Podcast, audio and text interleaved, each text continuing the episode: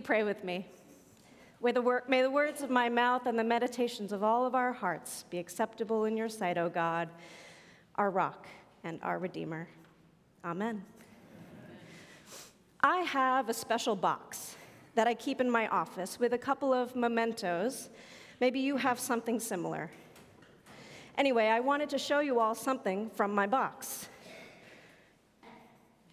Yep, it's a clown nose.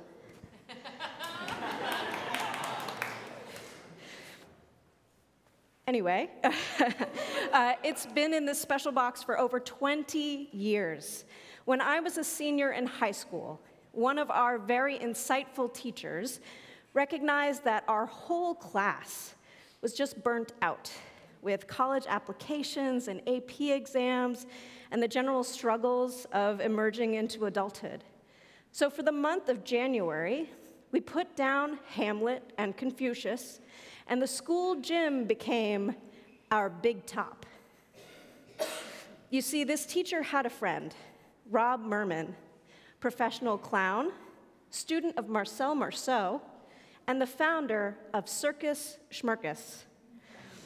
Rob came and taught our class how to clown and how to pull an imaginary rope, how to balance a feather, a broom, a chair on our hand.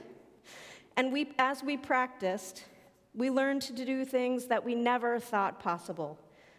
We also learned to trust one another, to be bravely silly, to let go, to let go, and to make something together that not only brought a smile to the audience's face, but to our faces as well. That's my senior high class. There were 20 of us. see if you can find me. I'm doing something stereotypically Catherine, so it'll come around again, see if you can figure it out. This is what the Smirkos who study and perform with Circus Smirkus learn too trust, confidence, silliness. Circus Smirkus is a nonprofit arts and education organization based in Greensboro, Vermont. Their goal is to promote the skills, culture, and traditions of the traveling circus, and to inspire young people to engage in life changing adventures in the circus arts. They just wrapped up their Massachusetts dates this weekend, but if you're traveling anywhere up north in the month of August, you can still catch their show for this year. Since 1987, Circus Smirkus has been bringing the circus to people of all ages through that Big Top tour, through Circus Smirkus camps, where kids and youth learn the circus arts, which Cora, who read our scripture, attended a few weeks ago, and their Circus Smirkus school program, which I participated in over 20 years ago. Rob Mermin's philosophy is this perfection is boring. and creative fun happens when you allow yourself to not be too serious. Circus Smirkus is an embodiment of this philosophy. Its talented performers and magical stories leave the audience inspired, evoke a sense of wonder and joy, and send a reminder that life will get dull unless we let ourselves have a little fun. Now, I hope none of you are under the illusion that church and religion are all serious all the time. In fact, sometimes church can be downright silly. Take today's scripture lesson. God visits Abraham and Sarah in the guise of some visiting angels. According to the text, the Lord mentions that the elderly childless couple will soon have a son, and Sarah laughed to herself, the text reads. So the Lord seeks clarification. Why did Sarah laugh? The Lord asks Abraham, Is anything too hard for the Lord? Sarah turns afraid and lies, herself denying that she laughed. I kind of picture it like when you're looking at someone and you're trying not to laugh, right? and it makes you laugh all the more. The Lord will have none of it and says, Yes, you did laugh. And when she does have a child, she laughs. And her laughter becomes contagious.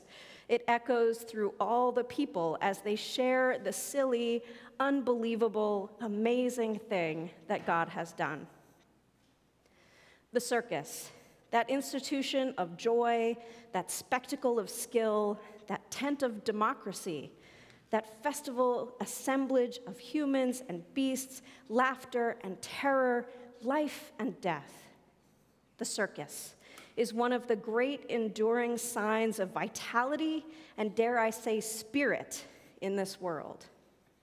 In a society ruled by work, the circus upholds the importance of play. Under the big top, within that space of silliness, there is freedom that allows for real creativity, for flipping things upside down and trying things out in a new way. Circus is practicing the art of not being afraid to look foolish, or rather, of being bravely foolish. And there is power in that foolishness. Through the centuries, the artistic work of miming and mocking and clowning have been powerful tools for social reflection and transformation. You may remember from Pastor Rick's sermon back in February that writer and theologian Henri Nouwen had a deep attachment to the circus.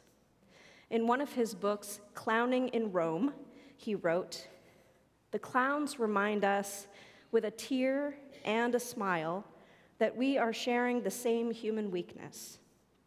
The longer I was in Rome, the more I enjoyed the clowns, those peripheral people who, by their humble, saintly lives, evoked a smile and awakened hope. Nouwen was also particularly moved by his friendship with a troupe of trapeze artists at a circus in Rotterdam, Germany. Henri said he thought these trapeze artists were the best teachers of Christian spirituality he ever had. He said they taught him all he needed to know about the way trust conquers fear. He loved how they put every fiber of their being out there into what they did on the flying trapeze the flying, the falling, the catching, the foolish bravery that requires, and the practice it takes. The ability to trust, the equipment, your partners, yourself. That trust comes from practicing the routine over and over the flying, the falling, the catching. This, at its best, is what the church can be as well. We each have our role to play. Some of us are ready to leap out in faith, others are encouragers, cheering us on. Some of us, we know too that falling is a part of the routine. At times, our lives can feel like they're in free fall but we can trust that we will be caught by our church community, by our faithful God, over and over again. The act of catching and of being caught, these two are gifts of being church together. And the more you practice, the more you'll know this to be true. The lay theologian William Stringfellow, a contemporary of Nouwen's, compared the circus to the kingdom of God and argued that the church would be more faithful if it was less like a religious institution and more like a circus. Stringfellow thought the circus, with its death defying stunts, exemplified a Christian vision of Christ's triumph over the fear of death. He writes The service the circus does, more so, I regret to say, than the churches do, is to portray openly, dramatically, and humanly death in the midst of life. So, whether we sit in the audience, clutching our popcorn for dear life, mouths agape in awe, or if we bravely venture out into the ring to become part of the flying, the falling, the catching, the circus has the power to inspire, to empower, and transform us. And here, under our own big top, we can practice the art of laughing in the face of fear, of letting go, of trusting. This kind of silliness is serious business. It is the work of faith. Amen.